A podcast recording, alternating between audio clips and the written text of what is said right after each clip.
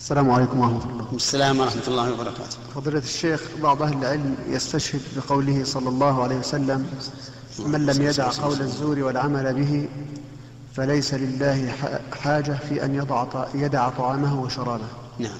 على أن آه، قول الزور من مبطلات الصيام فهل هذا في محله؟ هذا غير صحيح.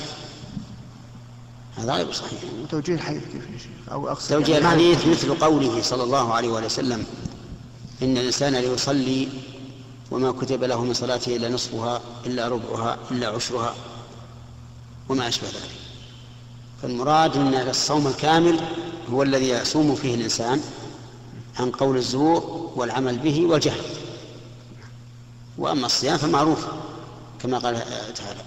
فالآن باشروهن وابتغوا ما كتب الله لكم وكلوا واشربوا حتى يتبين لكم الخيط الأبيض من الخيط الأسود ثم آه، ثم أتموا الصيام من الفجر ثم أتموا الصيام إلى الليل.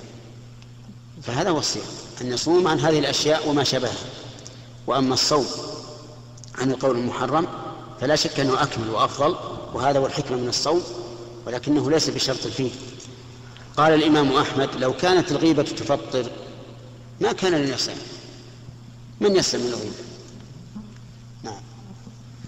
طب كيف تكون صيغة الحديث يا شيخ؟ أو يعني اللفظ الذي يجعل أن لا آه، ما- من لم يدع قول الزور والعمل به ما قال فصلاته فصومه لا يقبل. بل قال ليس لله حاجة يعني ليست هذه الحكمة من الصوم. الحكمة من الصوم أن يصوم عن ما حرم الله.